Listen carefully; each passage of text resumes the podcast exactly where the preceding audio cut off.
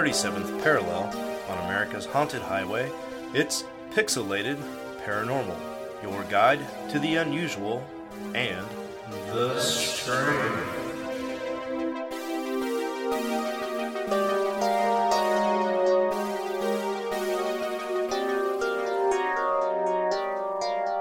What's up, everybody? Welcome back to episode 235 of Pixelated Paranormal.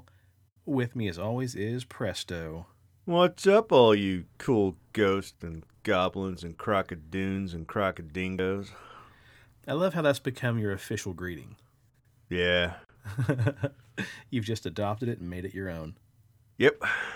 We are without Stephen on this episode. Unfortunately, he couldn't make it, and we've got another great episode planned for next time, talking about the paranormal mixed in with classic battles and wars, World War II, and some other stuff. But Stephen is a huge war nut, and we didn't want to do that without him, so we'll do that next time, because God only knows the hell he would give us if we didn't have him on that episode.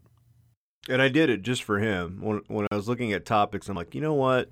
We talked about how Steve gets his jollies off on history, especially World War II. And I thought, fuck, we've never really covered haunted World War II.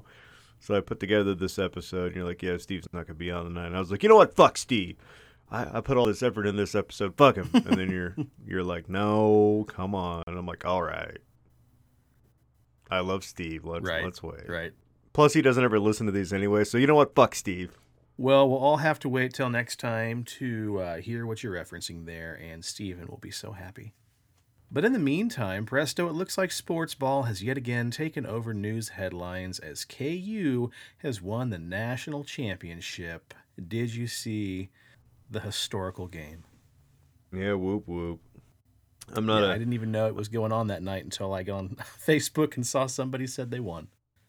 Yeah, I don't give a fuck about KU. I don't give a fuck about K-State. I'm a WSU fan because that's where I went to school. So KU winning the championship is like me being excited that the Dallas Cowboys won the Super Bowl. I don't give a fuck. Well, you've got more dogs in the race than I do because I could give a damn about any of it. Oh. But that's not going to stop us from incorporating it into our episode tonight. Because the news about sports has got me thinking about a weird story I read a few years ago.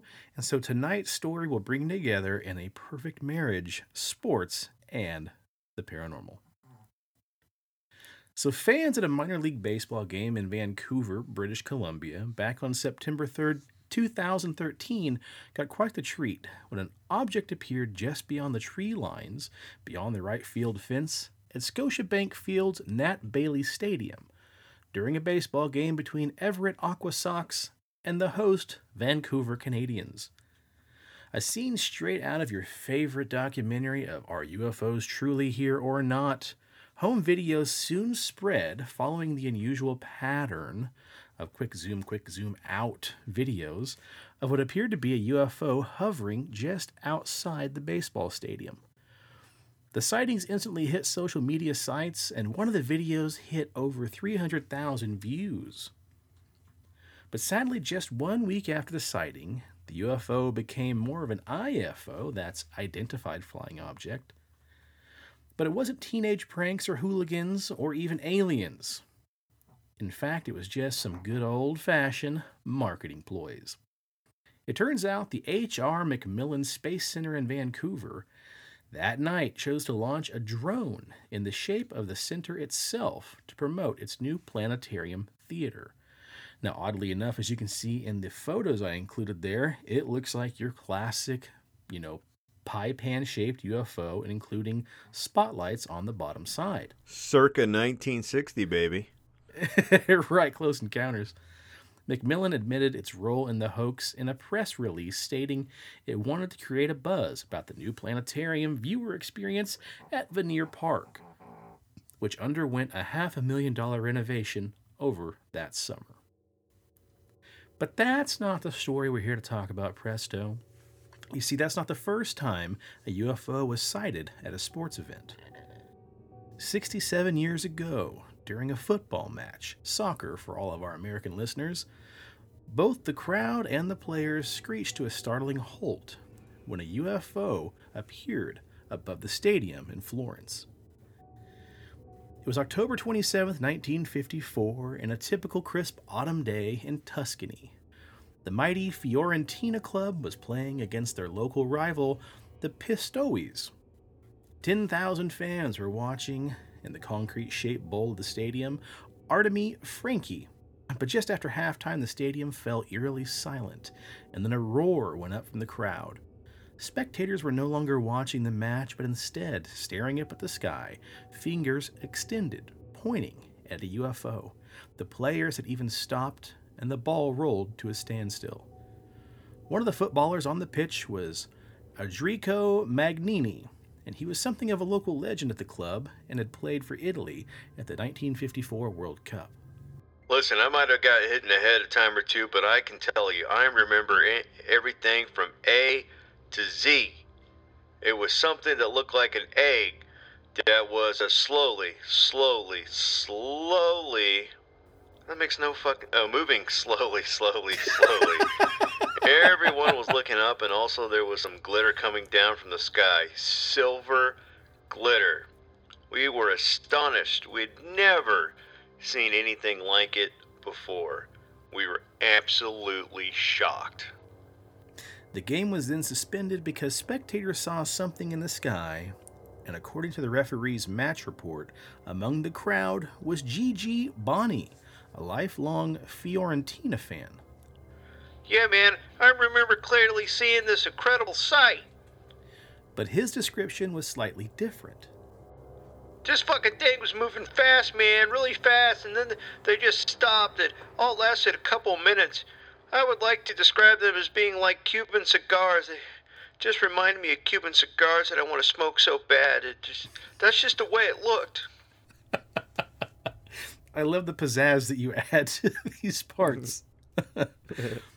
Bonnie had spent many years reliving that day in his mind. I think they were extraterrestrial. That's what I believe, and there's no other explanation I can give myself. Romolo Tucci, still sprightly in his 70 years, agreed. In those years, everybody was talking about aliens. Everybody was talking UFOs, and we had the experience. We saw them. We saw them directly and for real. The incident at the stadium cannot simply be interpreted as mass hysteria. There were numerous UFO sightings in many other towns across Tuscany that day as well, and over the days that followed. According to some eyewitnesses, a ray of white light was seen above the sky coming from Prato, just north of Florence. Another man who relishes the chance to speak about that day is Roberto Pannotti, the president of Italy's National UFO Center. He's written many books about UFOs, and his home is in the center of Florence, stuffed full of alien memorabilia, posters of old Italian B-movies, framed newspaper articles, and black and white photographs of blurry flying saucers. Sounds a lot like my recording area. The players and the public were stunned seeing these objects above the stadium. At the time, the newspaper spoke of aliens from Mars. And of course, now we know it's not so. But we may conclude that it was an intelligent phenomenon, a technological phenomenon, and a phenomenon that can't be linked to anything we know of on Earth. He also was intrigued by material that fell from the sky, what Magnini described as silver glitter. It is a fact that at the same time the UFOs were seen above Florence, there was a strange sticky substance falling from above. In English, we call this angel hair. Or, space jizz. The only problem is after a short period of time, it disintegrates. As a 10-year-old boy, he witnessed the phenomenon himself. I remember in board covered in this white substance for 1 hour, and then, like snow, it just evaporated. No one knows what this strange substance has to do with UFOs. That picture, it really does. It looks like alien bukkake. I mean, it kind of does. We'll slap that up on the Instagram tomorrow and hopefully not get flagged. Yeah. Variously described by witnesses as similar to cotton wool or cobwebs, or as Preston says, space jizz, the substance was hard to collect because it disintegrated upon contact. But some people were determined to find out what exactly it was. one of these people being a journalist at the Florentine newspaper La Nazione, the late Giorgio Bettini.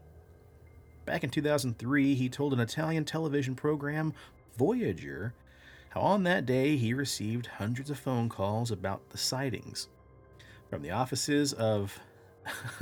Did you hear that? Shayla just texted me. She's in the other room. And she said, what the actual fuck is space jizz? It's Preston ad-libbing, hun.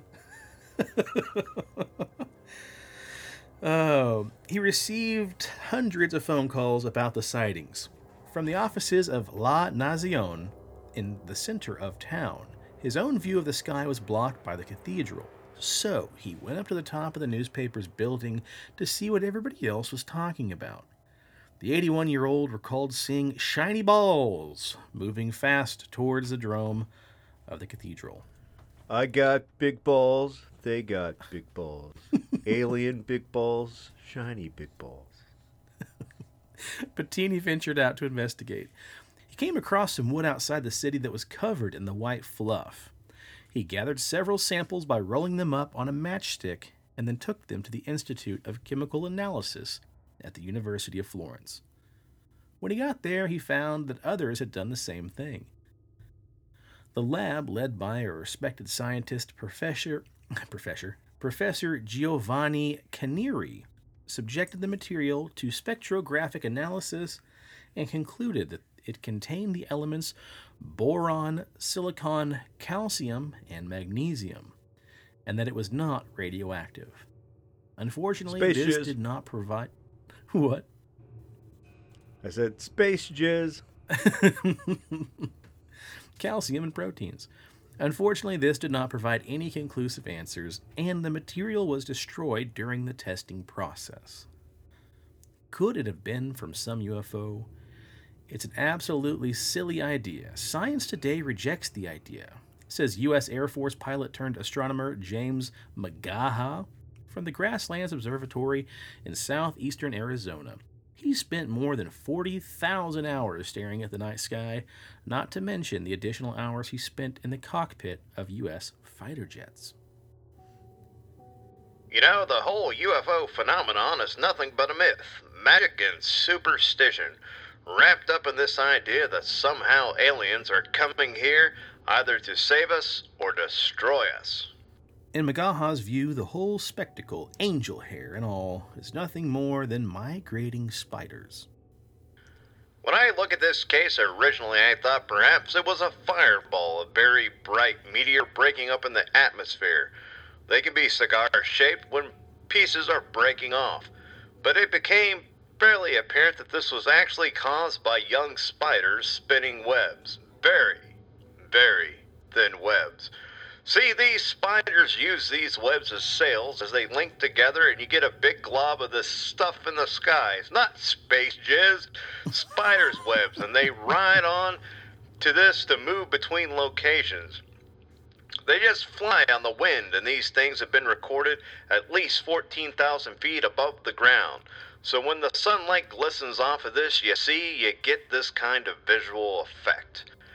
And some of this stuff breaks off and falls to the ground, and this seems magical. But I'm fairly confident that that's what happened this day.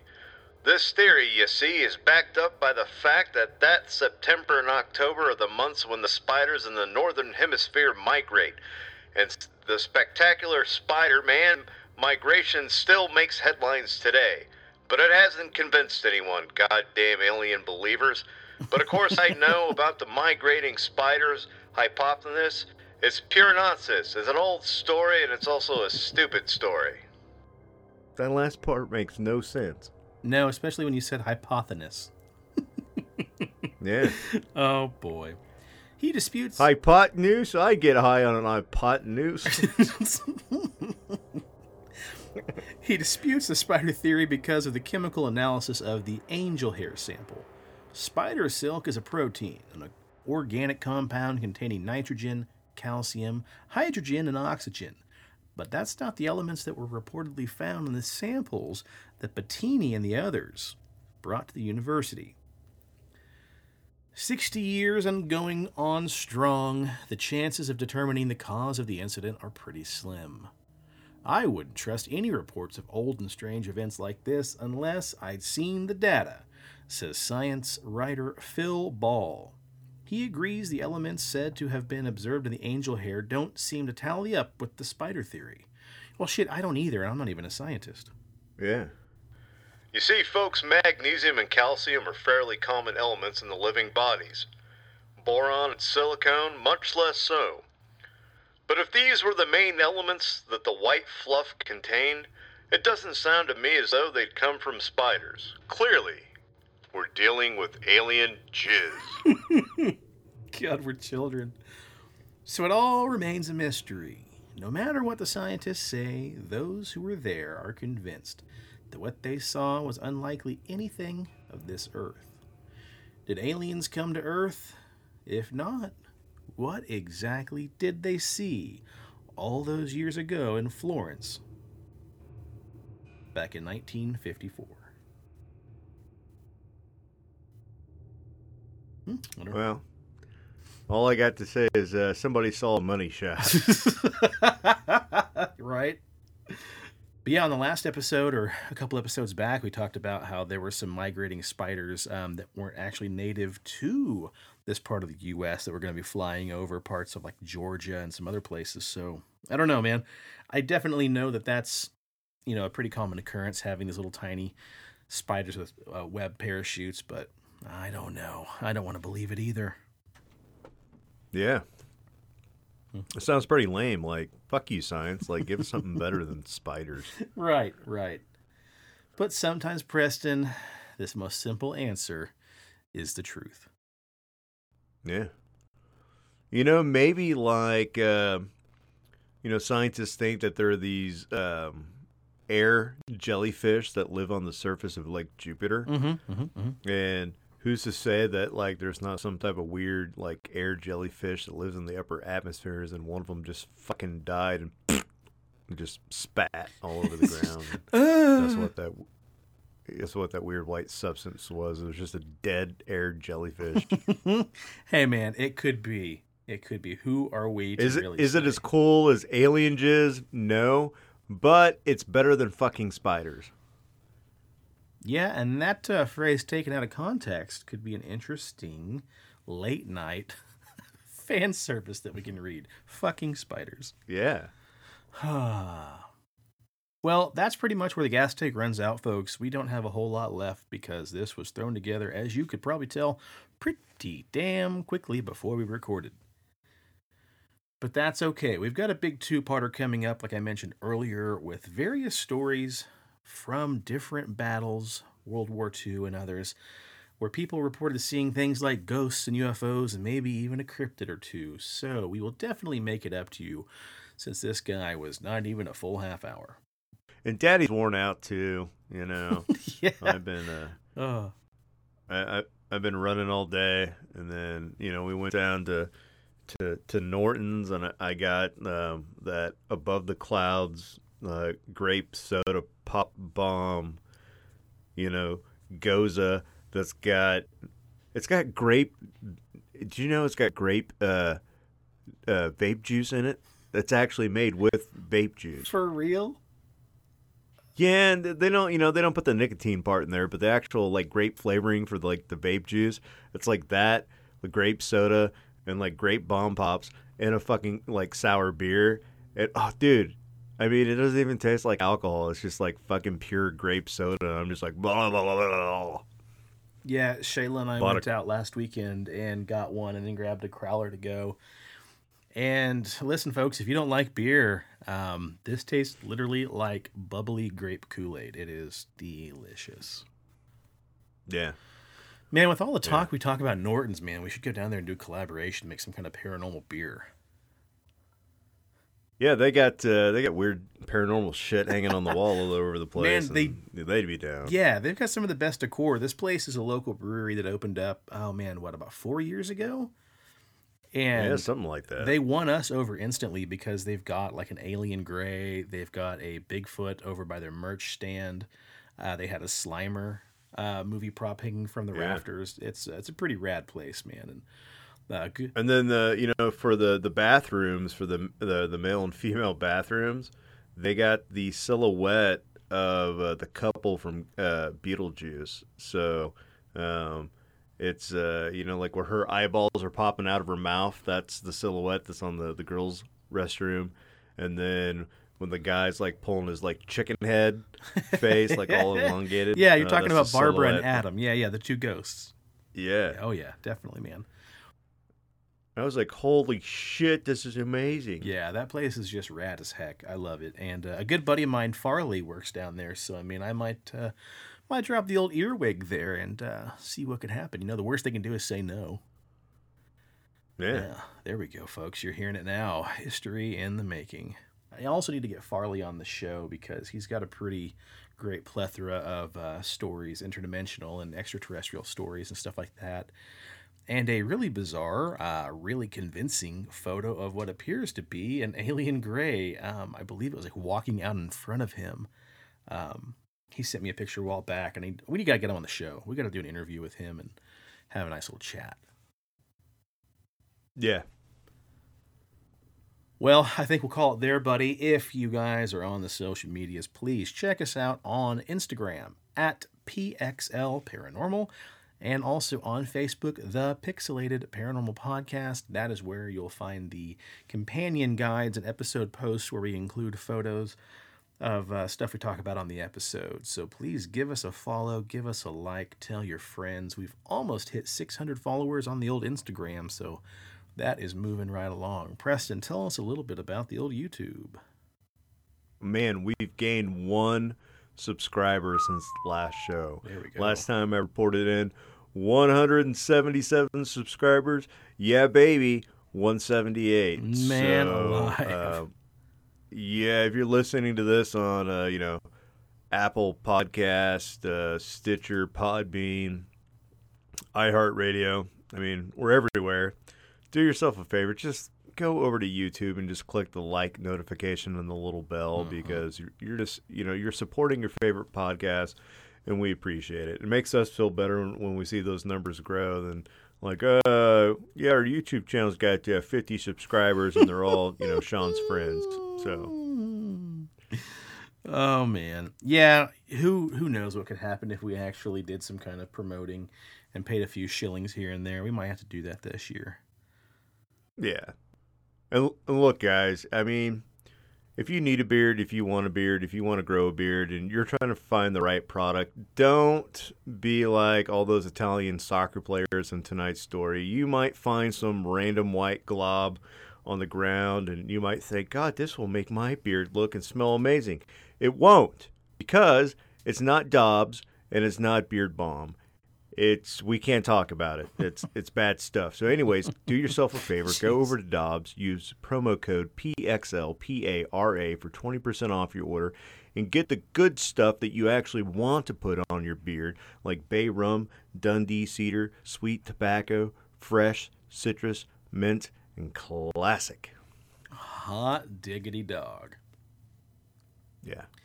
And if you're in the local area, please stop by and see our dear friend Leslie and the rest of the gang at CD Trade Post, Pawnee, and Seneca. Alrighty, that does it. On behalf of Big Stephen, I'd like to say cheers to the weird shit in the world and those of us that love to talk about it. And stay spooky and stay on the paranormal highway. The cast at Pixelated Paranormal would like to thank you for listening to this week's episode. Pixelated Paranormal is here to tell you tales of the fantastical, the strange, the unknown. Tales that will move you a little further down the paranormal highway.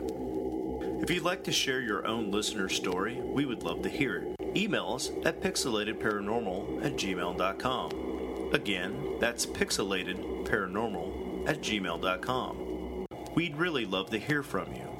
Again, thanks for listening to this week's episode of Pixelated Paranormal. Your guide to the unusual and the strange.